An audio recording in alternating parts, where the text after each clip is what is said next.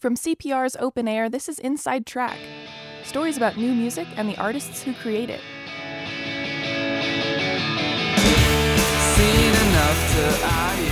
I'm Daniel Mesher from CPR's Open Air. Dinosaur Jr. first got together over three decades ago.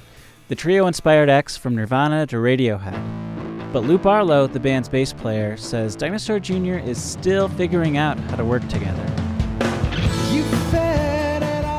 Band members used to fight over things like where their ideas ended up on an album.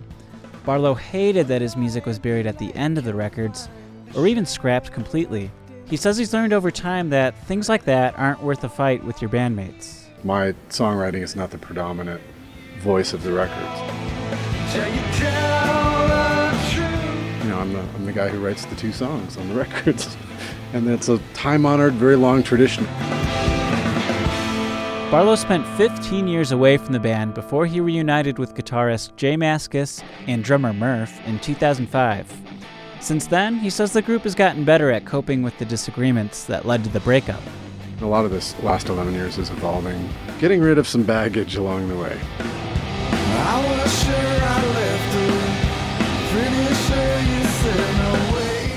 Barlow's also found a balance between the band and his family.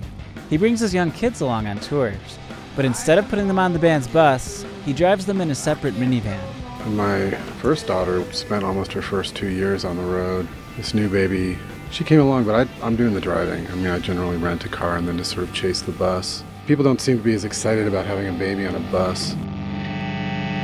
Barlow says getting along on a personal level helps Dinosaur Jr. make better records, and you can hear that on their new album, Give a Glimpse of What You're Not.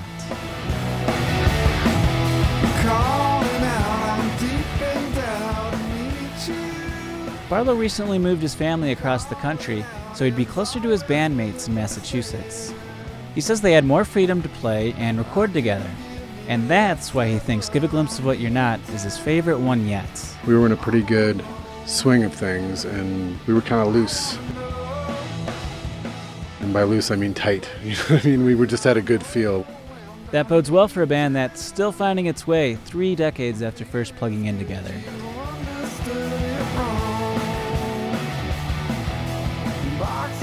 For CPR's Open Air, I'm Daniel Mesher. Find more new music discovery at openaircpr.org. If you like what you heard today, we've got more Inside Track episodes on artists like Japanese Breakfast, Julien Baker, and ODESZA. You can subscribe in the iTunes Store or the NPR Podcast Directory.